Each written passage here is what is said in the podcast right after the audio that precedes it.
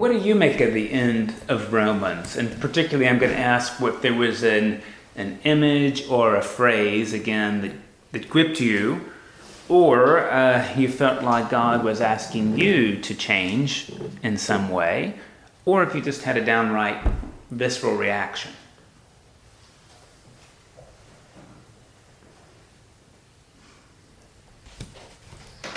He struck me as um, wanting to be inclusive, which is something we're still working at. Yeah, would you say more about that? Um, That's about as far as my little brain got today. Um, I think he was really trying to convince people of what really mattered. Hmm. What was, what was, um, it, it's not so much what you eat, when you eat, when you light a candle, when you're gonna have a prayer. It's that you do, Hmm. that, um, you're, that you need to, if someone wants to do it that way, that's okay. Mm-hmm. It's, I'm I'm done. It's all right. It's all right. Thank you. Yeah. Well, I saw it as, um, everything is supposed to take place in community. Yeah. Yeah. And the community needs to be accepting and very tolerant. And uh, it can be an inclusive commu- uh, co- co- community. It doesn't have to be one that, um, you know, you know, you know, you have to meet on Friday or uh, something, whatever. Uh, But that's how we are supposed to it. Hmm. It's the, yeah, the community. Thanks.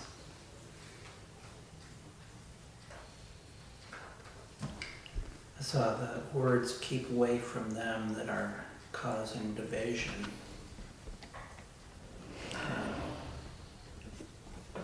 Seventeen, eighteen, I think we need to be with those people causing division to try to find an equilibrium. Yeah, that's interesting. So I, I wonder about that strategically. If there's people who, and, and this is all hypothetical, if there's people who are dividing themselves or causing division, and you want to try to include them, they may not want to be included. So, how do you include people who don't want to be included? Or how do you include people who won't include the people you're wanting to include them in? Is, does that question make sense? And I, I think it's a really, it's a really thoughtful question, and I, I appreciate your sentiment. I think, I think you're right, but the how I think is the tricky. And Paul didn't really t- tell us how. I don't think. I think he expects that if you follow what he outlines as ethical behavior, that everyone should, or everyone that believes in Christ should recognize that. Hmm. Now, how that happens, I'm not sure he gives us away. So I think there's a tension here, and, I, and I, maybe I'll speak to the church that raised me was to take this literally, like keep a distance from bad people, right? So stay away from bad people, or to boot them out. or to even boot them out. And then the question becomes, well, like, what's the criterion for bad people? They don't think like I think, um, and, and that's really tough. So, and I think actually I see scripture going back and forth on this. And, and as I mentioned before, right, like I don't, I don't really want my daughter growing, you know, intimately associated with children who are exposed to pornography and drugs because, like, I don't, you know, like I don't want her to be formed that way. Um, so when does that quit, and how do I teach her, like, hey, we don't do it that way, and you don't need to tell them that they're wrong. I mean, that's really it's really tricky, you know, and and um, I, I, Richard, I think you put your your your finger on really like I think an ideal strategy. But I know if I said to um, people who are, I really love, like, hey, it's okay that we disagree among matters of faith, but let's stay in the family. They would say, no, it's not okay. we really don't have anything to do with each other because you didn't believe like I believe. Well, I'm not changing that, and I'm not changing that either, so we're done. I mean, you know, I, I think it's really, really tough. Really tough. I think for me, it, it's the, um, you have to discern the objective, or if there even is an objective of the people who are causing divisions. Is it their objective to divide, or are they, do they legitimately have questions and feel differently? You see what I'm saying? I do. Um, and I think that might speak to whether to avoid them. Is Paul getting at people that are just being divisive for the sake of being divisive? Yeah. Or people who are really re examining their faith and have legitimate doubts and questions? And I and I wonder about both scenarios. So I will tell you, like I'm intimately related to somebody who has this like tragic flaw of self sabotage. So when somebody starts to grow close, they try to sabotage the situation to prove they're not worthy of it. And I don't think Paul is really interested in me. I don't know what I don't know what Paul would have thought. I don't think God wants me to say, "Well, look, they just want to be divisive, so stay away." I mean, actually, I think kind of like what Richard's saying. People who are self-sabotagers need even more embrace. because the, the truth is, they're not doing that because they're evil. They're doing it because they're scared. They're actually worth being loved, which is really terrifying. Um, and when a community comes around them, that's when they may push the hardest and actually act out in ways that like seem the most evil but are the most inauthentic expressions of who they are. I mean, this is really this is really strange stuff. Um, I, and we could, I think, we could really think hard about stepping outside of church business. In parallel, we've got this national election, and and looking at how people handle that is really, really interesting to me. Um, I don't want to like over pontificate about it, but I'll just share. I was reading John Wesley again recently, and, and John Wesley in 1784 wrote, Everybody should A, vote for free. So we shouldn't be like, our vote shouldn't be for sale. and number two, we shouldn't speak any evil of the people we vote against. And number three, we should strive not to sharpen our spirit against people who don't vote like we do. And that's really interesting, isn't it? because we're firmly convinced when we cast our vote and we see somebody else vote, and how do we mix our belief that we're doing the right thing with living with somebody who's voting the wrong way? And I, and I think that's the problem with community and, and part of it is there are people I know who just are pushing against the rails. But why are they doing that? I don't know. I don't know the answer to that. The, the other interesting part, interesting thing about this is when Paul talks about how we are supposed to respect the government. Yeah. And then he doesn't say anything about civil disobedience. And I found that a little, I couldn't come to grips with that. Very- I can help with that, maybe. Okay, Because there's a difference between positional authority and earned authority. So I think it's okay to say I can respect the office of the president. I can respect the fact that um, people seem to need hierarchicalized authority structures. And I'll tell you, the Episcopal Church is very hierarchical. Uh, we don't always operate that way, but at our basis, we are. So I can respect the authority even when I disagree with my bishop. Uh, but hopefully, I, I have a relationship with my bishop or my president or my mayor where I can continue to respect that person even when I disagree about a position. And we all know, uh, and I think this is really, really true if you've been in the military ever, there is the difference between positional and earned authority, and you always respect the position even if somebody hasn't earned your authority. I'm thinking more about, uh, say Martin Luther King when he, when he marched. Yes. And I think Martin Luther King's way of civil disobedience actually he had quite a bit of faith in the Constitution. So he really believed in the positional authority of the Constitution, so much so that um, he thought it was critical to resist nonviolently. Right. And I think that actually comes from acceptance of positional authority, not defiance of it. I don't know if that makes sense. Yeah, and Gandhi. Same with Gandhi. So I think if you don't believe in positional authority, you have a revolution or you're an anarchist. And by the way, there's times revolution's appropriate, but how you do it, I think, is the real question ethically. I'm one to talk because I've enjoyed the benefits of violent revolutions. I wonder, would you compare this also, this, uh, the church being a body to a family? Do you have the same obligations within that group to respect everybody? Because a lot, you know, I'm just wondering. Well, I mean, again, I think there's positional authority in families and there's earned authority, you know, and so like I can definitely have respect for like father figure, even if my father hasn't earned the relational authority. I don't know if that makes sense. And we live in that tension, and then what do we do then when a positional authority tells us something that's not right? Sometimes we do it. I don't always agree with how my tax dollars get spent, but I do pay my taxes. The alternative just doesn't seem very wise. Yes. However, if I there were a law that says I can't drink out of the same water fountain as somebody else, I might resist that law, although I would certainly know what's coming when I do that, or what may come. So to be bitter about those consequences would be silly, even if they're wrong. You know, I mean, it just would be uninformed.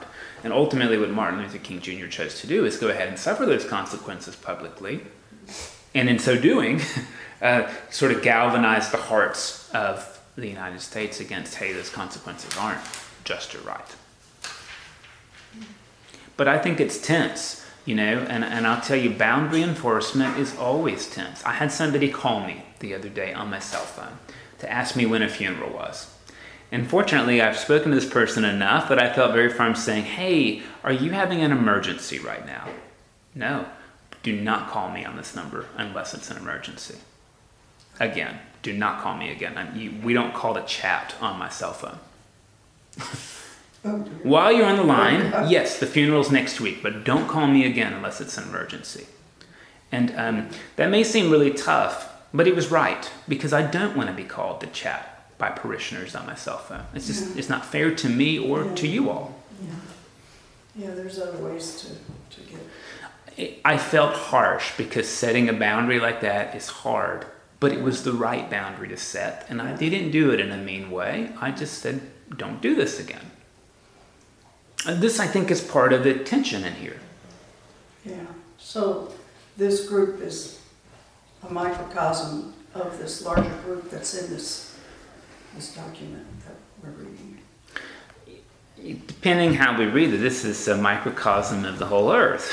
and, and how we deal with this is really important. And maybe it's okay to say, um, you know, he was talking about the word tolerance, and I kind of bristle at that. I, I didn't think tolerance is really the goal. I think the goal is respect. Tolerance is probably the minimum. like, if I can't respect you, I'll at least put up with you.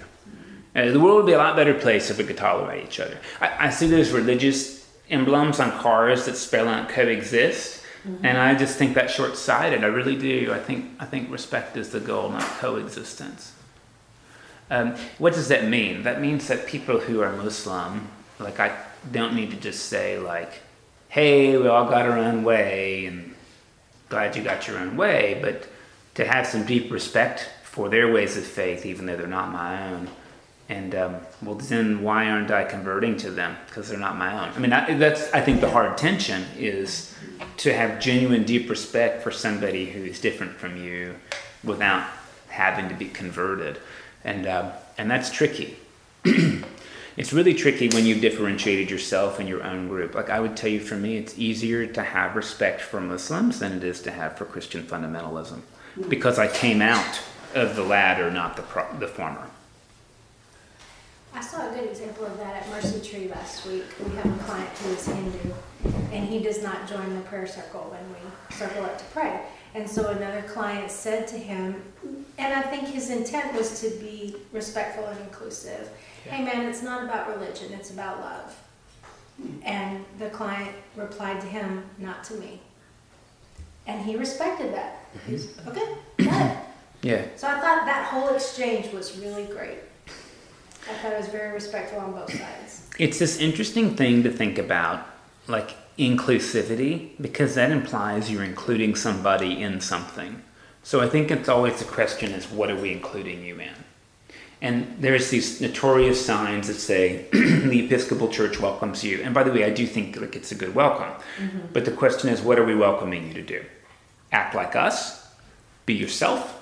And there's this tension that happens when I do these funerals that I talk about. Like I do funerals for people who have never been in the Episcopal Church before, and I call them tourist funerals. And I can tell you the tourists are always surprised about what a church funeral looks like. Like the first time I did one of these a few years ago, it was for a Baptist family. Mom was an Episcopalian. The family was there. I came in wearing the chasuble, and I heard an audible, an audible gasp, because they didn't know we were going to look Catholic. I just had no idea, you know. Yeah. And it was really important to include them. But at the end of the day, like you're you're a guest in our home and we honor and respect you. But it is also our home that you're in, you know? So we try to accommodate you within our house. And like how that gets played out is really interesting. You know, they wanted communion because mom would have wanted it, but none of them were going to take it because, well, it sounded like a, you know, Catholic. so it's just like this really interesting thing we do you know, and, and, like I'm doing a funeral this week for a family that had never been to this church, and I sent them the bulletin, and they were like, "Well, do we have to do all of those things that are in the bulletin?" Only if you want to have the funeral here. I mean, you know, like it's it's, it's this interesting bit about like again, like we we welcome you and include you, but in what? You know, like like we don't and I think that's that's part of what has to get worked out is hosting people is inviting them as they are, but inviting them to join you in your house. Mm, and it's different when we're in and when we're out. You know, because when we're in here, if you want to have a screen and a projector in the church, my answer is always going to be no. This is not who we are. It would be dishonoring our home. And you know, if somebody wanted to come into your physical home and they wanted a squatty potty, it's going to be hard for you to accommodate that unless you have one of those. I, I don't have one, and I'm not going to install one for my guests. You know what I mean? Like I think I think this is real world stuff, and I and I hope it's making sense to approach it. Like this is just really really complicated stuff. What's interesting is Paul saves us to the end. He's done all of this like theological stuff, and now he's saying, here's where the rubber now meets the road, and this is the hardest part for us. And usually the churches I've been a part of get stuck in the theological stuff, and we just can't agree about anything, which means we can't do the real stuff. Case in point, um, the very last thing Paul does, just going backward a little bit, is he does personal greetings. Phoebe's a deacon, not a deaconess. She's not a priestess. She's a deacon. And there's, there's no debate about that. Prisca and Aquila are apostles. A woman is more important than her husband because she comes first and she's an apostle. She's not a nursery worker. Junia, that's a woman's name, is an apostle. But us biblical people, we were sure women couldn't be ministers. But two women are called apostles and one's called a deacon, which is like an order.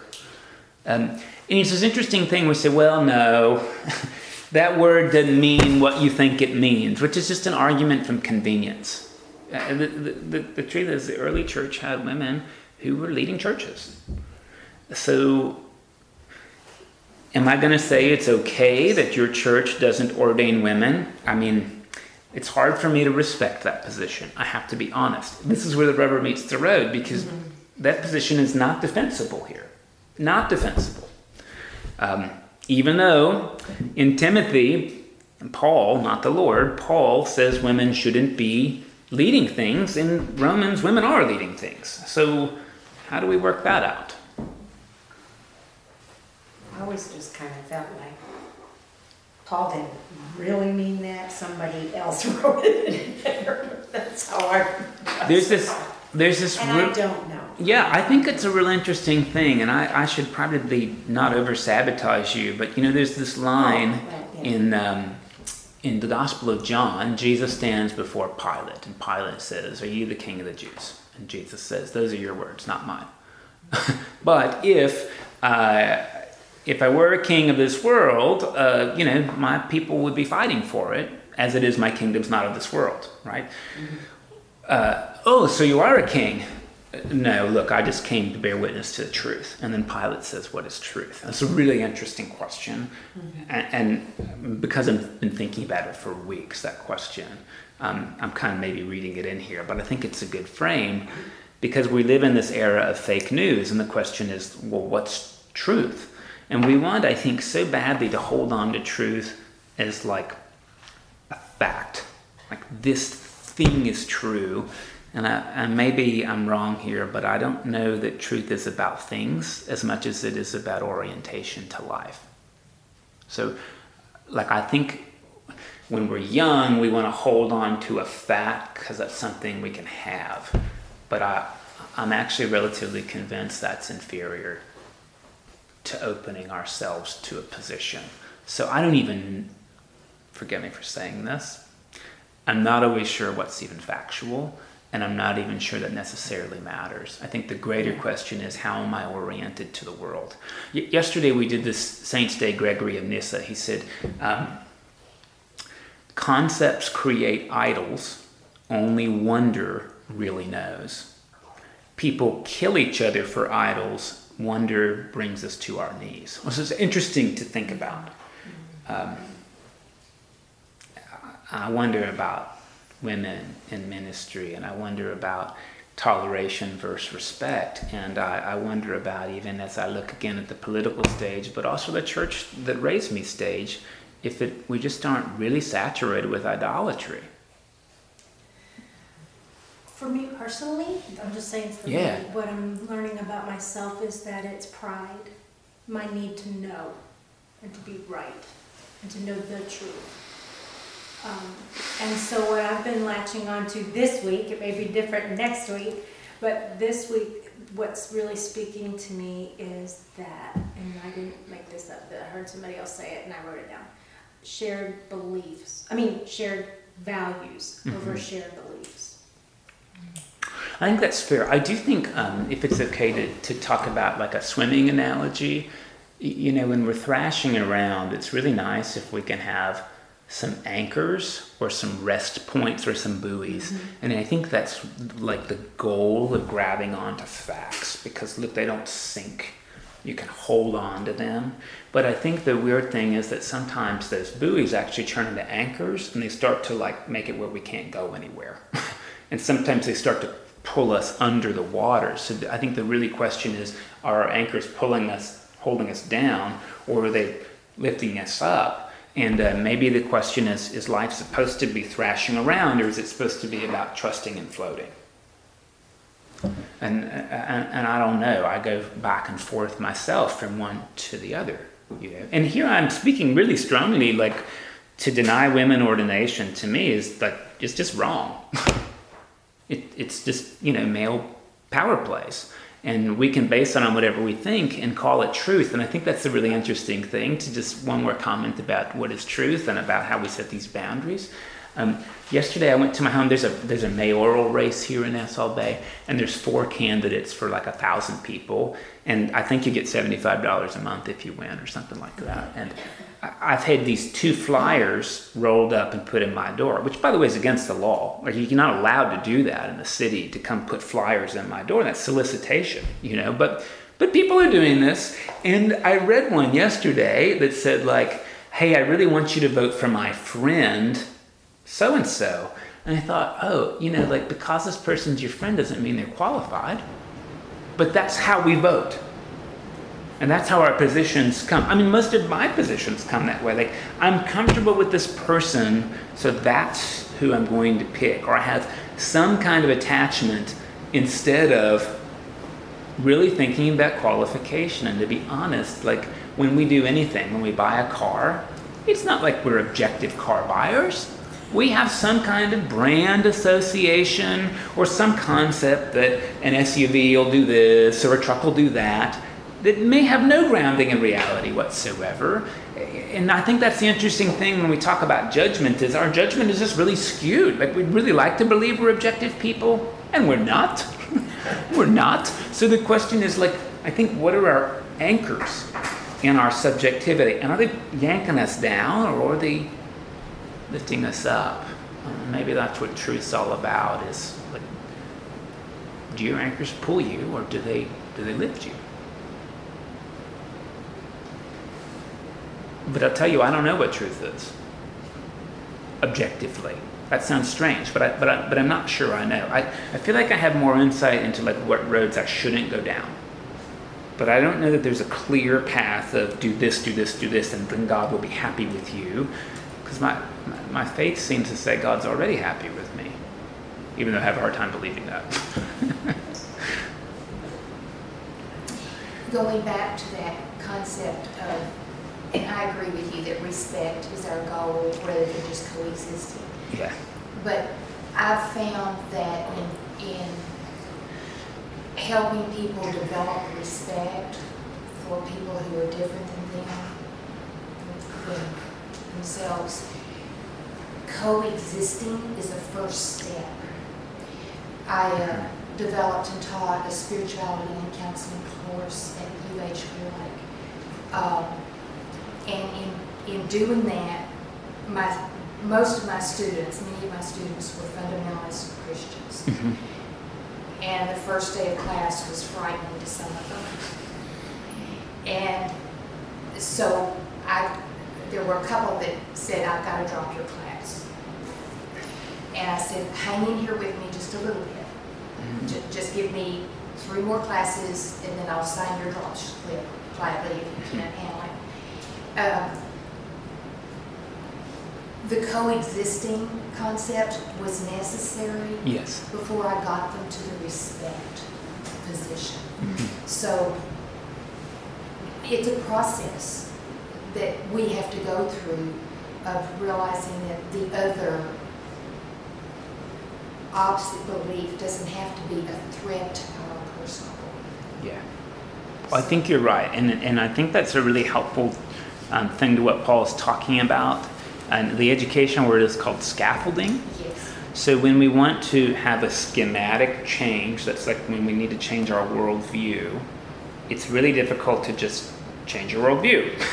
Usually, we need a scaffolding to help us sort of grow that up. Um, and, and the reason I think this is important is Paul talks about having the mind of Christ. He talks about um, be uh, transformed by the renewing of your mind. And, and this is a really helpful thing to hear. And since he's talking about Greek words, um, the renewing of your mind is about metanoia, which is the Greek word for repentance. So, meta, like in metaphysics, is a way of thinking that is beyond physical world, right? So, just to use a religious metaphor, like we've got our our two eyes that are sensory, and then we have our spiritual third eye. This is not just in Hinduism. If you ever look in the iconic tradition, like go look at the icons of Mary and Jesus we have in church, they have a third eye. It's faint, but it's but it's it's there. It's physically shaped like an eye. It's what sees the essence of things, not just the factuality of things. And then your nous is not just like your opinion, your nous is like your worldview. So when you repent, you get a way of viewing the world that is above and beyond the way you used to view the world. You didn't switch Doritos or cleaning products, like you, you changed the way you see the world.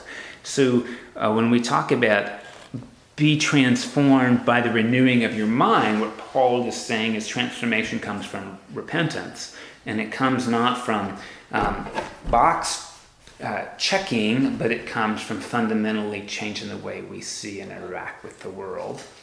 And he says we have the, the, the mind of Christ, and he doesn't mean like the way of thinking, he means the worldview. Mind is like the schema. So I think, like you're saying, there's part of our job as disciples is to create opportunities that give us the scaffolding we need to adopt the worldview of God instead of resting in our own. And then that becomes a really good question about our faith practices. Are they pulling us up or are they holding us down? if that makes sense. Uh, again, mind of God doesn't mean one mind, it means worldview. You know? And part of, like, I think the respect issue, the tolerance issue, and that, this happens in counseling, it happens, you know, for me when I was um, working with um, AA and NA people, was, oh, like, I see your spirituality is actually helping you cope with this disease, even though it's radically different from mine. And that's wonderful. Because what if you had my spirituality, but you couldn't cope with this disease? Uh, you wouldn't be better off; you'd be worse off. Mm-hmm. I don't know. I don't know if that makes sense. Mm-hmm. I think what Eileen was saying goes right in line with what Paul is, I think, trying to get people to not um, to be respectful of the fact that other people are in a different place than you are faith wise and their faith might be newer or not as strong as yours and so don't do anything that would cause them to lose it completely or, or stumble or be discouraged or you know to do those baby steps. Mm-hmm. i think is what you were saying. I think that's what paul is saying too that you know whether don't condemn somebody for eating meat not eating meat and be mindful of what you're doing in front of other people whose faith may be affected by watching your behavior. Mm-hmm. and and then there's this other bit right that paul says is you know everyone should be convinced in their own minds don't let what you do be spoken of as evil but don't put stumbling blocks in front of people i have to tell you as a young person my church used that against me because if I was into something uh, culturally or recreationally that could make somebody else stumble, I couldn't do it. so it was really bad that I decided I wanted to get my ears pierced because some people thought that was wrong, even though I didn't. I can't live that way, you know? So I'm really aware that it's a polarizing behavior for certain people, and life is too short. And I'm still trying to sort that out. You know, I'm still trying to sort that out. Like I struggle with whether or not I need to wear long sleeves to work when I come on Sundays or when I go up in front of the Symphony League. Sometimes I do it as part of respect, but um, on the other hand, like there's nothing wrong with the way I've chosen to treat my body, and so that's your problem, not mine. And then we live somewhere in the middle, you know. Um, and this is a constant conversation that the church taught me to have, which meant like it's really hard for me to live freely and enjoy myself. When I make those choices, I'm fully aware people may not like them, and that takes some of the enjoyment down of it. I don't know if that makes sense what I'm telling you. Um, and maybe it'd be better, or I don't know if it'd be better, it'd just be different if I just didn't care. I meet these people who are not concerned with what other people think about their personal decisions, and I think, how freeing that must be. I don't know how to do that. I don't know if that makes sense what I'm saying. I think that's part of this. I think that's part of this argument. Somebody comes to my door and they're Mormon or they're a fundamentalist and they want to hear what I think about Jesus and how do I treat them. Well, depends on the day, to be honest with you. Sometimes I say no soliciting. Well, we're not soliciting. We just want to tell you about that's soliciting. Thank you. Have a good day. Or, you know, or, or do I try to take the time for somebody and actually open my heart to them knowing that like they may just hurt me again in, in ways that I don't want to be hurt. You know, like, oh, I'm a priest. That's not going to get them off my porch. It's not. In fact, that's going to make them double down. I know this because it happened to me more than once. Uh, so, you know, I don't know. Do I say, hey, friend, you didn't even ask my name? And so, like, I appreciate your intention, but I would suggest you like meet people before you try and change their worldview and like make space for them. Hope you have a good day. You know, like I, I don't know how to do that because anytime, and I go back to this person calling me on my phone to like chat, anytime you set a boundary, you may make a stumbling block for them. But I think the other question is in worrying about making stumbling blocks for others, are you making them for yourself? and this is the thing I think is constantly like a juggling act.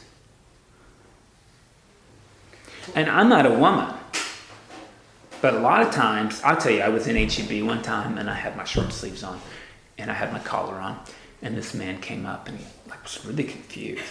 He was like, "Is that a fashion statement?" What a fashion statement. no, it's my job. he was really confused. But Jenny, who, you know, who worked for me here as our curate, she got that a lot because she was a woman wearing the collar. I only had it once. I was, well, I guess I had it twice. Somebody asked me if I was making a fashion statement. She had that happen a lot. They just were confused, like, what, what are you doing? You know? And their default was, um, not what I'm used to, so you're doing it for some bad reason. You know, it goes this. They had the courage to ask, I suppose, which is good. You know, um, but again, how do you how do you put up? You know, how do you navigate that? You, in putting up stumbling blocks, perhaps you're not the one that's putting it up. They're putting it up. Yeah, and how we honor people along the way is really, really hard. I mean, I think this thing. I agree with you. I think the stumbling blocks are already there, but you sort of know that. So again, maybe it's not whether you factually are involved; it's how you're oriented both to those blocks and to the people who you know will stumble with them. I don't know the answer to that. You mentioned before, and I struggle with this, but I try to remind myself the Jesuit practice of everything that somebody says to you, you try to take it the best way possible. Yes, yes. It's hard. Again, like I'm convinced that that's truth. It's not factual, but I'm convinced it's true. I don't, I don't know if that makes sense. And we were afraid of that spirituality because it was Catholic. I mean, that's how I grew up, but that is such a better way of living. You know, like I'm convinced it's better to live that way, even though I don't know how to do it. Um, a previous church I went to did not believe that women should teach the whole kit and caboodle. Yeah. Um, I found myself as a small group navigator, uh, and it, uh, it was couples. The church's position was that um, the male in the couple should do the teaching. Well, the male in this couple is not a teacher. You know, I am the teacher. Yes. And so the teaching fell to me. Um, I found myself on several occasions having to say, that was the, this, I was worried about the stumbling block. Yes. So the position I took at the time was, now, be su- I want to be sure you understand I'm not teaching, I'm only facilitating discussion. Yeah. Okay, I could do that. I did that for several years, and it got to be the point of it took too big a toll on me. Yes. Yeah. It, it began to hurt me inside Yeah. because I was not living authentically into my faith. Mm-hmm. And I was, I was perpetuating the error of their interpretation. Yeah. So I got to a point where I couldn't do it anymore. I could not do that anymore. So I had to remove myself from that situation. So it, it, there was that tension there of not wanting to be a stumbling block, but putting a stumbling block in my heart Yes. Yes. and my mind. It's interesting because Paul says in 15 that strength is the ability to put up with the weakness of others. But then I think there's this other point in which um, sometimes strength is the ability to non-bitterly say, non-bitterly say enough's enough. Yeah, yeah. And the non-bitter thing is was the hardest part about it. It's really hard. end, I had to set that aside in order to do to leave gracefully. I think that's why I mentioned this bit about the phone call. It's because um, Brene Brown says that we should pick the discomfort of setting a boundary over the resentment that happens if we don't. And I, I think even in a situation, for me, it is not. Uh, people rarely judge my masculinity. Uh, I usually get ageist commentary, like, "Oh, you have a 19-year-old, like you're way too young for that." Um, and I am too young for that. I will never be old enough for that. I'm very convinced. If they only knew the particulars of that life. Um, but uh, people assume I'm like 25. Uh, and it helps a little bit when I have a little bit of white hair, but I think they think I put white out on that. Um, my- my son gave me that. So, so like, how we do that in a not like anger way, because I think everybody in the room knows what it's like to be dismissed categorically, women more than men.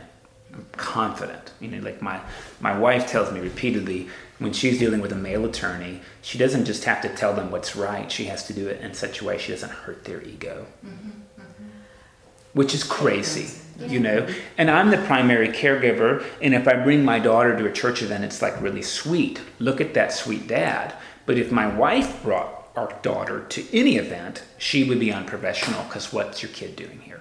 You know, like it's this Yeah. it's this dialectic and again like the world isn't where it needs to be yet and part of this is like we do things that are necessary and and how do we live with it? And i really think this is what where the rubber kind of meets the road again that paul's talking about. And we get to hear these things about humility. Don't think more highly of yourself than you ought. But but i would say um, there are people who need to hear the converse which is don't think less of yourself than you ought.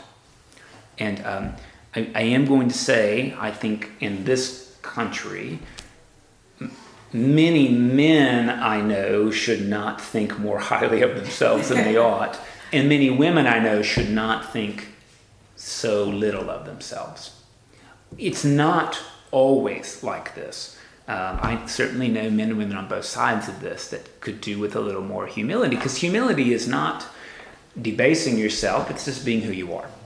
And if you're if you're bright and qualified, you say I'm bright and qualified. Um, but to overextend yourself is arrogance, and to underdo yourself is really stemming from the same problem, which is trying to deal with like being enough. And this is what Brene Brown says, which is really interesting. That um, a lot of us like to be less than, and we think, oh, the alternative is is like to be more than. And, and she actually says the opposite of being not enough is just to be enough, not to be more. When you're worried about being more, you're actually doing the same problem as not being enough, Yes. which I, is in some ways counterintuitive because we talk about, oh, there's like abundance and there's scarcity, and, and, and those really are the same thing. Enough is the platform. Like, I'm enough. As a parent, you know, boy, I do want to be an abundant parent. Um, but when I, that want really leads me to fear scarcity instead of looking back and saying, boy, you know, I don't know if I played that situation with my son or daughter right, but it was the best I could do and it's enough. It just has to be enough. You know, my, my parents gave me what they had. Maybe they could have given me more, except they couldn't. If they could have, then they would have. And that was the best they could do. So enough.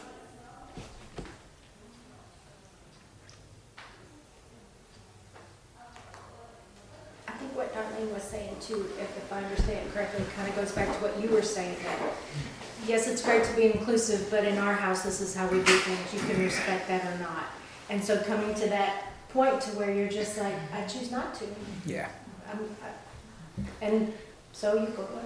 And, and I do- and I I want this house there anyway. but I do think there's something really interesting to what you're saying as a progression. I, I mean, to be honest, I meet people that'll flip that switch real fast. Like, nah, I can't do that. Click, click, click, click.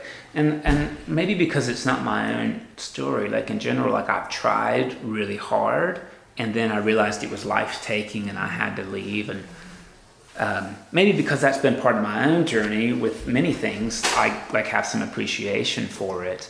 Um, because I, I really did try to accommodate other people, but I had to be able to accommodate myself as well. And like that point of discovery was really interesting. Um, you know, I, like I think coming back to authority, if it's okay to say, like I, there's this interesting bit about being an authority because I wear this collar, you know, and people have different um, understandings of what priests and clergy are supposed to do and be like. And to be honest, like lots of people would like to keep me at arm's length because that's comfortable.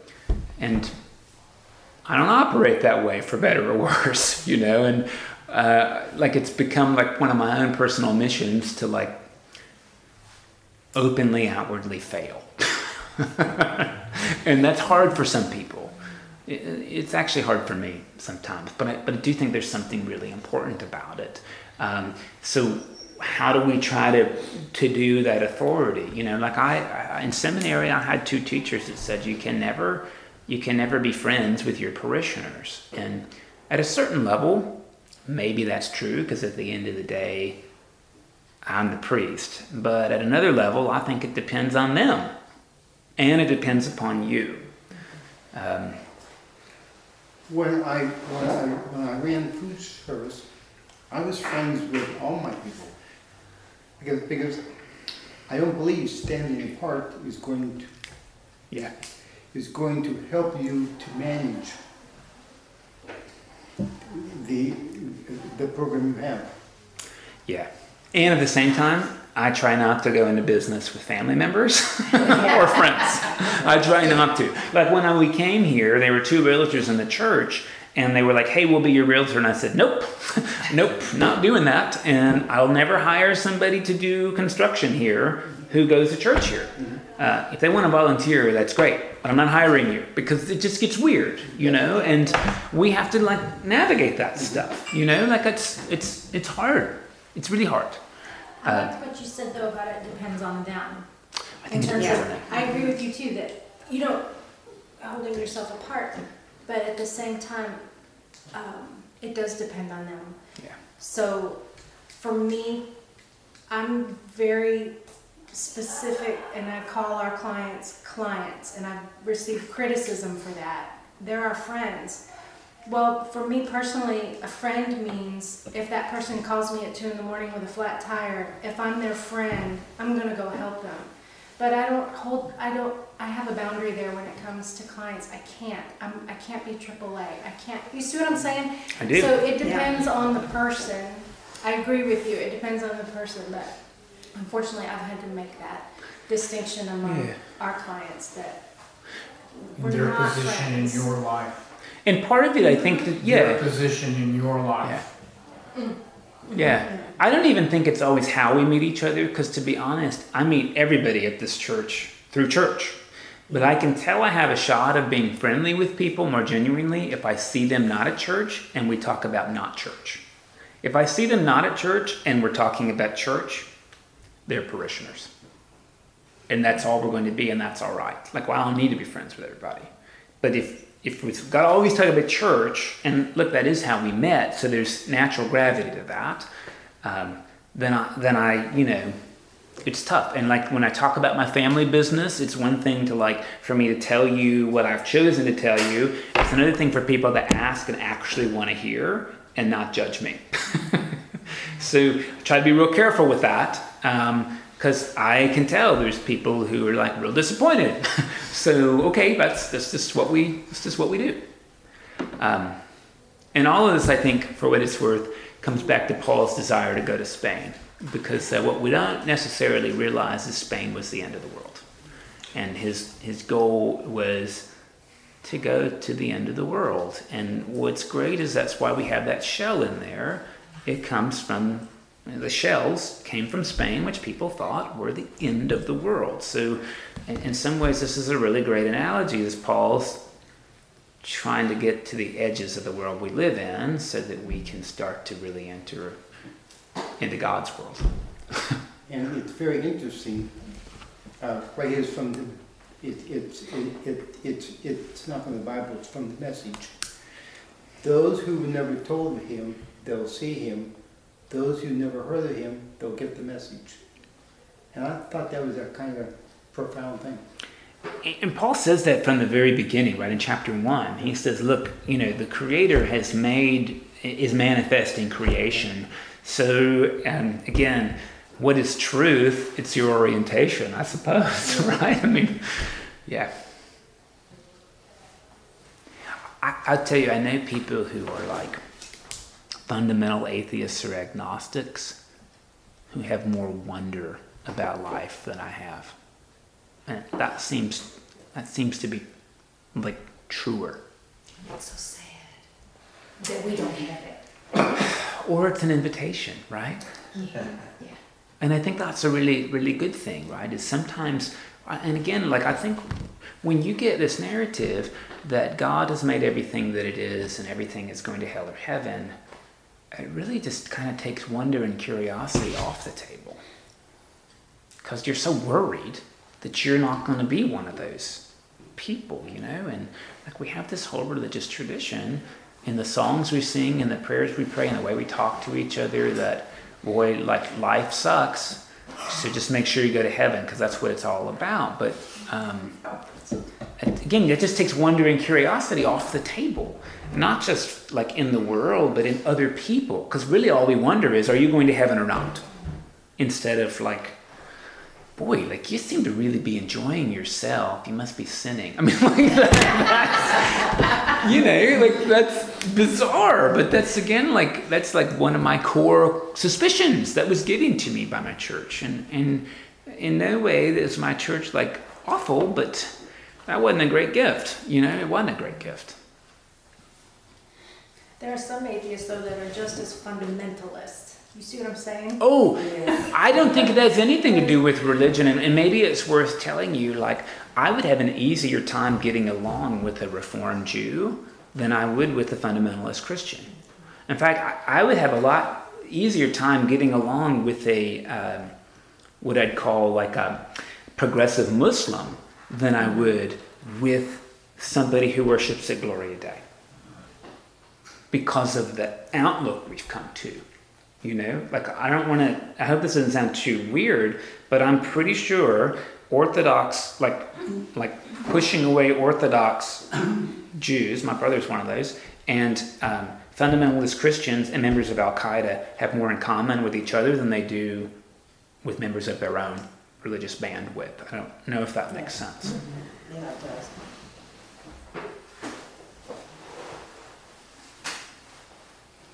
Patrick. Um, as somebody who's created things that don't exist in any other place, I found doubt to be a really good guide. Because if you doubt that what is, is all there can be, Yeah. you go looking for things and what is gonna happen if I try this, or what, are- you know, what is this gonna look like if we do this? And that, that's put me outside the box most of my life. But, uh, it's led me to all kinds of things that, that, you know, people look at work I've done and go, I've, I've never seen anything like that. Mhm. And I think that means it's creative. It can be. For those that don't know, Patrick's an artist. Well, I think that's a really interesting thought. And my, my wife was in this skit in the 90s in which they had, one of the people had to be Wonder Woman. And I, and I think there's a real difference. There's like the Wonder Woman shero that beats back evil and has her own way. And in the skit, my wife was the Wonder Woman. He said, I wonder about that. and, and, and, and I wonder if we don't heroize or sheroize the wrong kind of Wonder Woman. Yeah.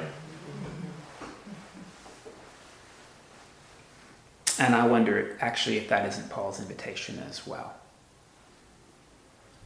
Uh, because I, I am positive that's the only way we get to tolerance is if we make a little bit of room for I wonder. And certainly when we have wonder, that's when we end up with respect. Uh, next week, we're going to read Galatians, which has very little wonder in it. I am going to tell you, Paul wonders nothing about the Galatians. He's mostly just mad. So um, that'll be an interesting, interesting change of direction.